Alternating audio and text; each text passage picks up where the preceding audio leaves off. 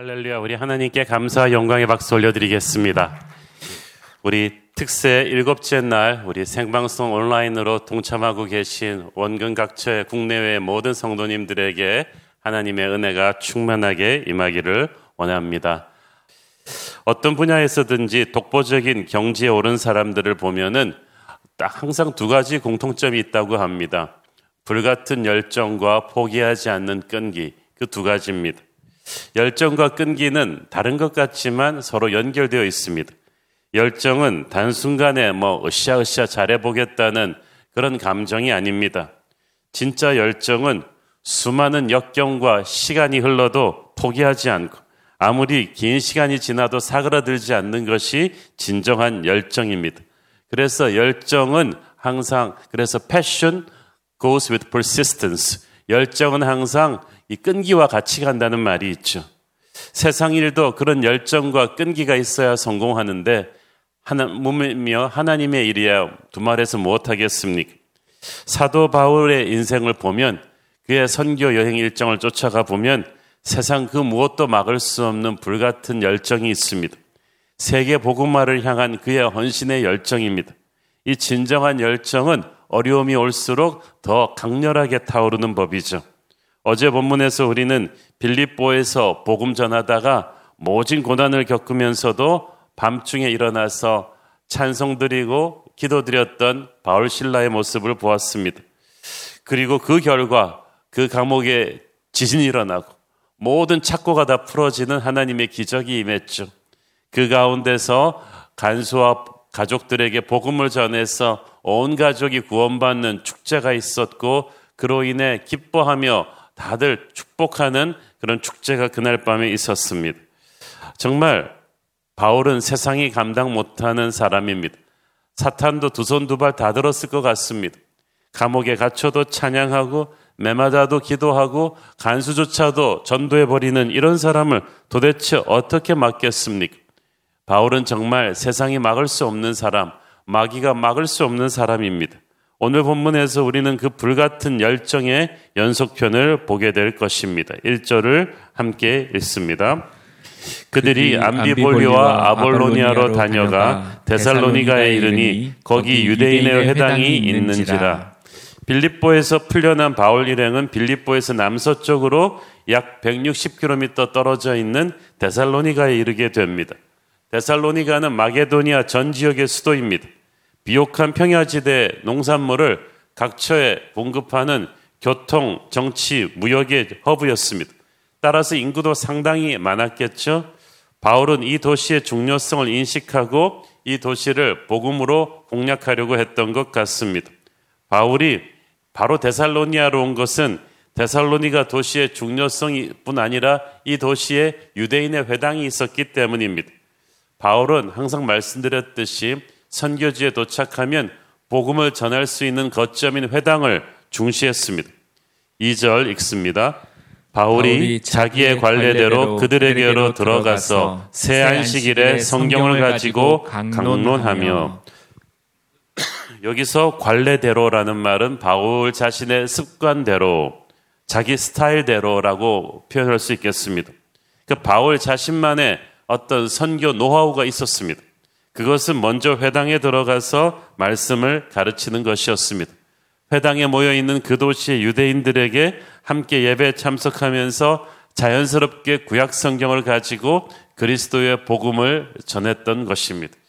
이를 계기로 해서 보다 자연스럽게 그 도시의 이방인들에게까지도 효과적인 이 복음 전도를 준비할 수 있었을 것입니다.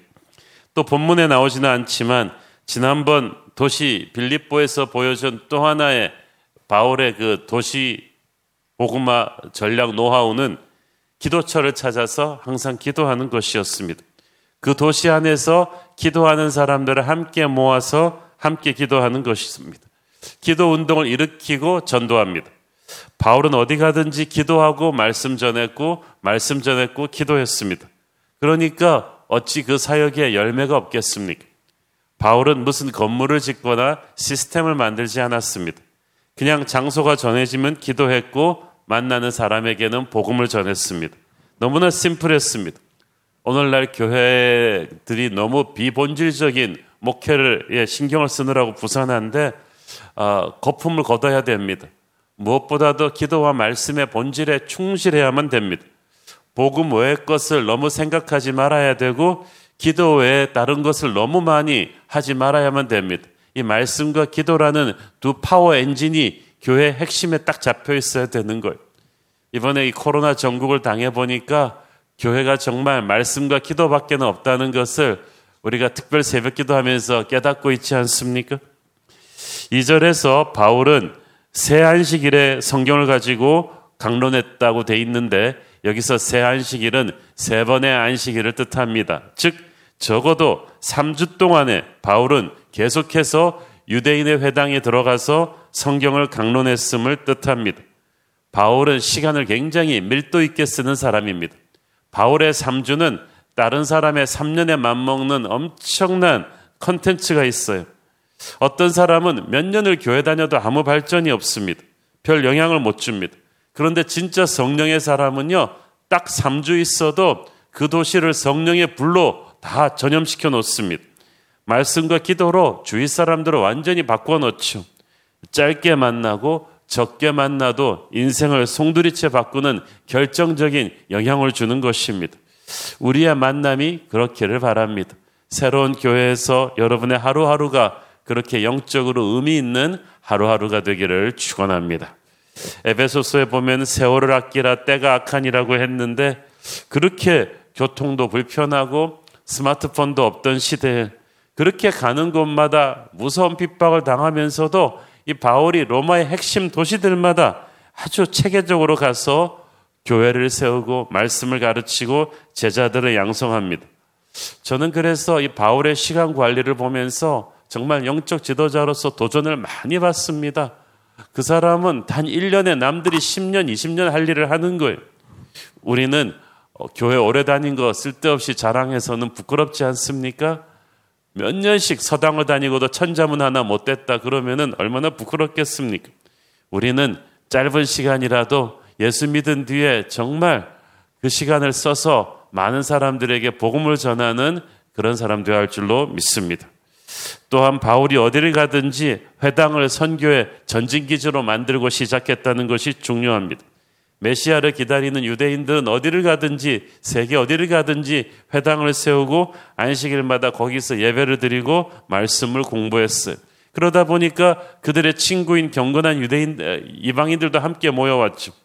이런 회당에서 구약 성경을 가지고 시작하는 것처럼 효과적인 복음 전도 방법은 없었어요.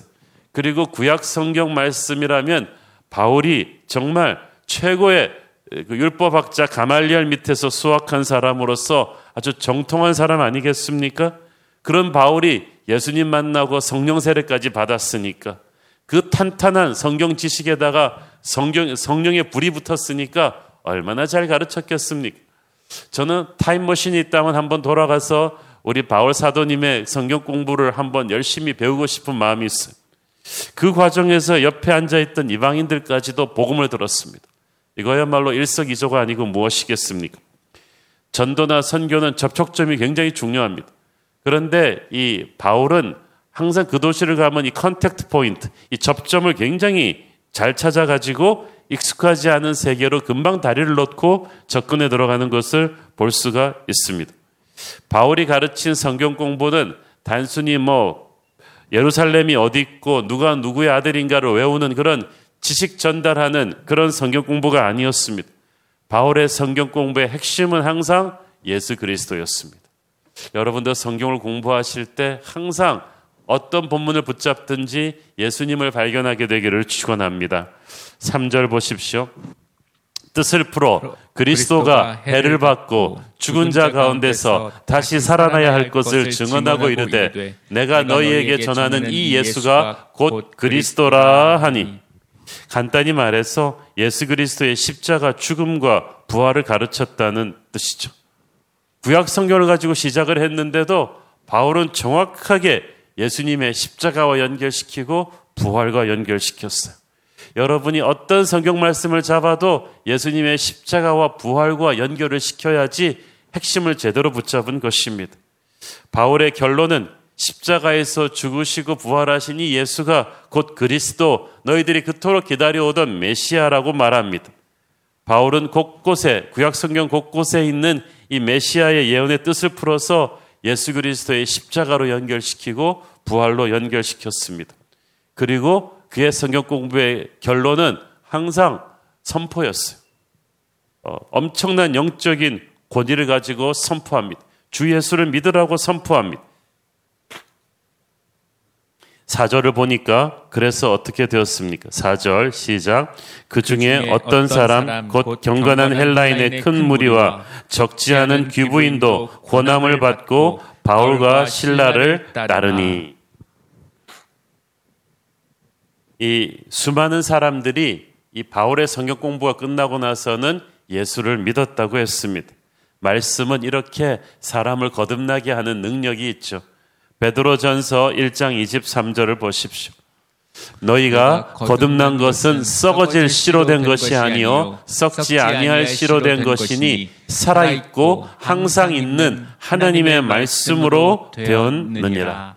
성경 공부는 죽은 말씀을 가지고 연구하는 고고학이 아니라 지금도 살아 역사하는 하나님의 말씀을 접하는 것입니다.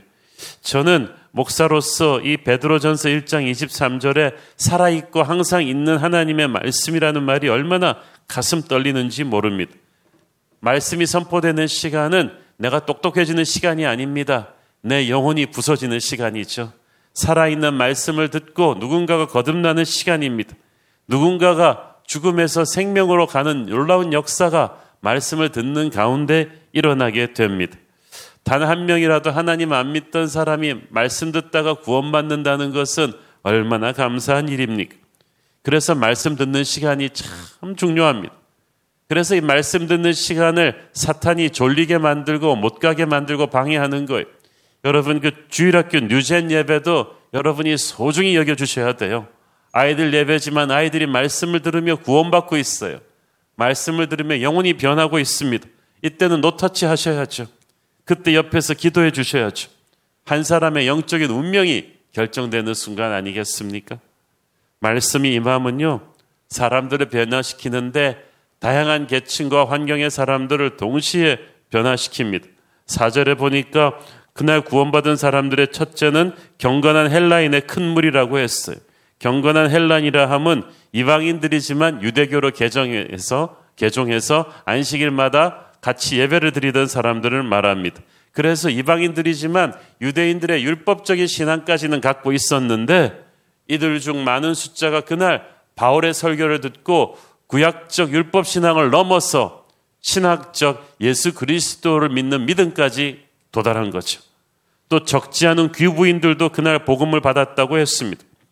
마게도나 지역에는 타 지역보다 더 한층 상류층 계급의 부인들이 위치가 존중되었습니다. 그런데 이들은 경제적으로 부유했고 시간이 많았기 때문에 허무주의에 빠지거나 음란 문화와 파티 문화에 젖어들기 일쑤였습니다. 그런데 그들 중 상당수가 영적인 목마름을 느끼고 그날 회당을 찾았다가 바울의 설교를 듣고 예수를 영접하게 됐겠죠. 그리고 나서 유대인 그 귀부인들 사이로 복음이 번져 나갔을 것입니다.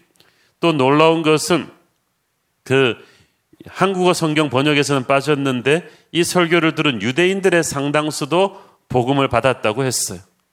바울을 극렬히 핍박하는 무리들이 유대인들인데 또 어떤 유대인들은 복음을 받기 시작했습니다. 이렇게 많은 다양한 사람들이 이 짧은 시간에 말씀 전파로 예수님을 믿게 된 것은 성령의 역사입니다. 물론 바울 사도도 잘 가르쳤겠지만 하나님 께서 기도하고 말씀을 전할 때 반드시 역사하신다는 사실을 믿으시기를 바랍니다. 여러분, 우리가 이 코로나 와중에서도 CES를 계속했잖아요. 줌으로도 하고 또 커피 브레이크를 또 줌으로도 우리가 계속하고 있는데 이 과정에서 저는 하나님의 역사가 또 온라인을 타고 이루어지고 있다고 믿습니다. 인간이 잘 가르쳐서가 아니에요. 성령의 기름 부심이 임하기 때문이죠. 여러분이 성령의 기름 부심을 느끼고 싶다면 체험하고 싶다면 말씀을 전하십시오. 다른 사람을 양육해 보십시오. 하나님의 임재를 느끼게 될 것입니다. 어떤 때는요, 저도 제 인간적으로 생각으로는 별로 잘한 설교가 아닌 것 같은데 그 설교를 듣고 뜻밖의 많은 간증들이 뒤에 돌아올 때가 있어. 많은 분들이 삶이 변했다고 해요. 그때마다 아하 정말 나의 언변으로 설교하는 게 아니구나. 힘으로도 능으로도 되는 게 아니고 오직 성령으로 되는구나라는 것을 절감합니다. 그래서 우리는 말씀을 전할 때 겸손히 기도할 수밖에 없고요. 전하는 나는 죽고 성령께서 살아 역사하시도록 기도할 수밖에 없습니다. 그렇게 복음을 전하면 기적이 일어나요. 강팍한 마음들이 부서지면서 열매가 막 맺히기 시작합니다. 자, 그런데 바울의 설교로 인해서 많은 사람들이 복음을 영접하니까 이를 시기한 어, 율법주의 유대인들이 많았습니다. 이들은 또 불량배들을 동원해서 폭동을 일으킵니다. 5절 그러나 아, 유대인들은 시기하여 저자의 어떤 불량한 사람들을 데리고 때를 지어 성을 소동하게 하여 야손의 집에 침입하여 그들을 백성에게 끌어내려고 찾았으나 자 그들은 바울 신라가 데살로니가 선교의 거점으로 잡고 있던 야손의 집을 습격해서 바울 신라를 잡으려고 했습니다. 이미 바울 신라는 위험을 눈치채고 피신한 뒤였죠. 그 격분한 그들은 대신 야손과 형제들을 이끌고 막 앞으로 갔어요. 6절 읽습니다. 발견하지 못함에 야손과 및 형제들을 끌고 읍장들 앞에 가서 소리질러 이르되 천하를 어지럽게 하던 이 사람들이 여기도 이름에 자 이들이 너무 흥분해 가지고 그만 진리를 말해 버렸어. 천하를 어지럽게 하던 사람들 정말 그래요.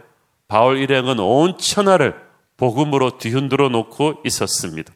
7절 야손이 그들을 맞아들였도다. 이 사람들이 다 가이사의 명을 거역하여 말하되 다른 임금 곧 예수라 하는 이가 있다이다 하니 자 로마는 종교의 자유를 허락하는 대신에 반역에 대해서는 무섭게 엄격했습니다. 그래서 바울을 공격하는 유대인들이 이 점을 악용한 거죠. 복음 전하는 것과 로마 황제에게 반역하는 게 상관이 없는데도 그들은 명분이 필요하니까 예수님 문제를 정치화시켜 버렸습니다. 예수님을 십자가에 못 박아 죽일 때도 마찬가지였죠. 주저하는 빌라도를 그 유대인 지도자들이 그렇게 압박했잖아요. 당신이 예수님을 십자가에 못 박아 죽이지 않으면 가이사의 충신이 아닙니다. 이때도 빌라도가 움츠려서 로마에서 그건 무서운 죄거든요. 예수를 내어주고 말죠. 지금 바울을 공격하는 사람들도 똑같은 논제를 펴고 있습니다. 사탄이 하는 짓이 똑같아요. 그리스도의 복음이 들어가는 곳이면 극렬하게 저항하고 사람들을 막 그 앞세워서 폭동을 일으킵니다. 정치적인 이슈를 만듭니다. 반기독교적인 여론을 막 조장합니다. 그래서 꼭 교회를 혐오 집단으로 만들어가요. 그리고 그 앞잡이 하는 사람들은 언어와 행동이 폭력적입니다. 빌립보에서 그랬고 데살로니가에서 그랬고 앞으로 베레아에서도 그 수법과 패턴이 똑같을 거예요. 그러면 또 관리들은 비겁하거든요. 이 교활한 유대인들의 계략에 미혹되어서 체포된 크리스천들을 막 때리고 감금합니다. 보석금을 받고서 석방합니다. 어제도 다루었지만 어디서나 이 공무원들의 모습이 똑같잖아요. 힘을 가진 것 같은데 실은 힘이 없어요. 백성들 눈치를 보고 윗사람 눈치 보고 또 어떻게든 자기들 다치지 않기에 급급합니다. 그렇지만 하나님의 사람들은 아무 힘이 없는 것 같지만 담대합니다. 평안합니다. 하늘과 땅을 다스리시는 하나님을 믿기 때문에 담대한 거예요. 바울 신라가 그랬습니다. 여러분 그렇기 때문에 저와 여러분도 이 험한 세상에서 강하고 담대해야 하는 줄로 믿습니다. 이렇게 바울 신라가 데살로니가에서 복음 전하다가 강력한 방해와 장애에 부딪혔는데 겉으로 보기에는 사람이 한 것 같은데 실은 영적인 배후가 있어요. 훗날 데살로니가에 쓰는 데살로니가 전서에서 바울이 그 얘기를 합니다. 데살로니가 전서 2장 18절. 그러므로 나 바울은 한 번, 두 번 너희에게 가고자 하였으나 사탄이 우리를 막았도다. 그 데살로니가가 영적인 전쟁이 치열한 곳이었어요. 이 데살로니가에서 유대인들의 행동 배후에는 마귀의 역사가 있었다는 걸 그 바울은 알고 있었어요. 그래서 복음 전하는 우리는 항상 영적인 전쟁을 그냥 그러려니 하고 각오하고 나가야 됩니다. 어떤 역경과 시련이 있어도 그렇지만 주님 다시 오실 때까지 우리가 해야 될 사명은 복음 전하는 일입니다. 이 코로나 시국이 생각보다 길어지면서 한국교회 전체가 너무 많이 힘들어하고 있습니다. 제가 통화를 해보면 큰 교회 목사님이나 작은 교회 목사님이나 다 힘들어 하세요. 많은 작은 교회들은 생존 자체를 걱정하고 있습니다. 그러나 우리는 그럴수록 교회의 본질적인 사명인 복음 전도를 위해서 헌신해야 될 것입니다. 전도와 선교를 포기하는 순간부터 교회는 교회가 아니죠. 이 길은 좁고 험한 길입니다. 우리가 전도하고 선교하지만 않아도 이렇게 영적인 공격이 없을 텐데 이걸 하니까 마귀의 공격이 많은 거예요. 그러나 우리가 말씀과 기도로 무장하고 담대하게 이 길을 갈 때 주님의 은혜가 임할 것입니다. 어, 정말 주님 다시 오실 때가 얼마 남지 않았습니다. 우리 모두 복음을 대적하는 데살로니가 같은 도시 안에 살고 있지만 이럴수록 믿지 않는 분들에게 기도하며 담대히 복음을 전하며 사는 저와 여러분 되기를 축원합니다. 기도하겠습니다. 주님 은혜를 감사합니다. 사도 바울이 데살로니가에서 핍박을 두려워하지 않고 담대히 복음을 전했듯이 우리 또한 이 험한 시국에 핍박을 두려워하지 않고 복음 전하며 살게 하여 주옵소서. 주님 다시 오실 때까지 이 길을 담대히 가게 하여 주옵소서. 예수님 이름으로 기도했습니다. 아멘.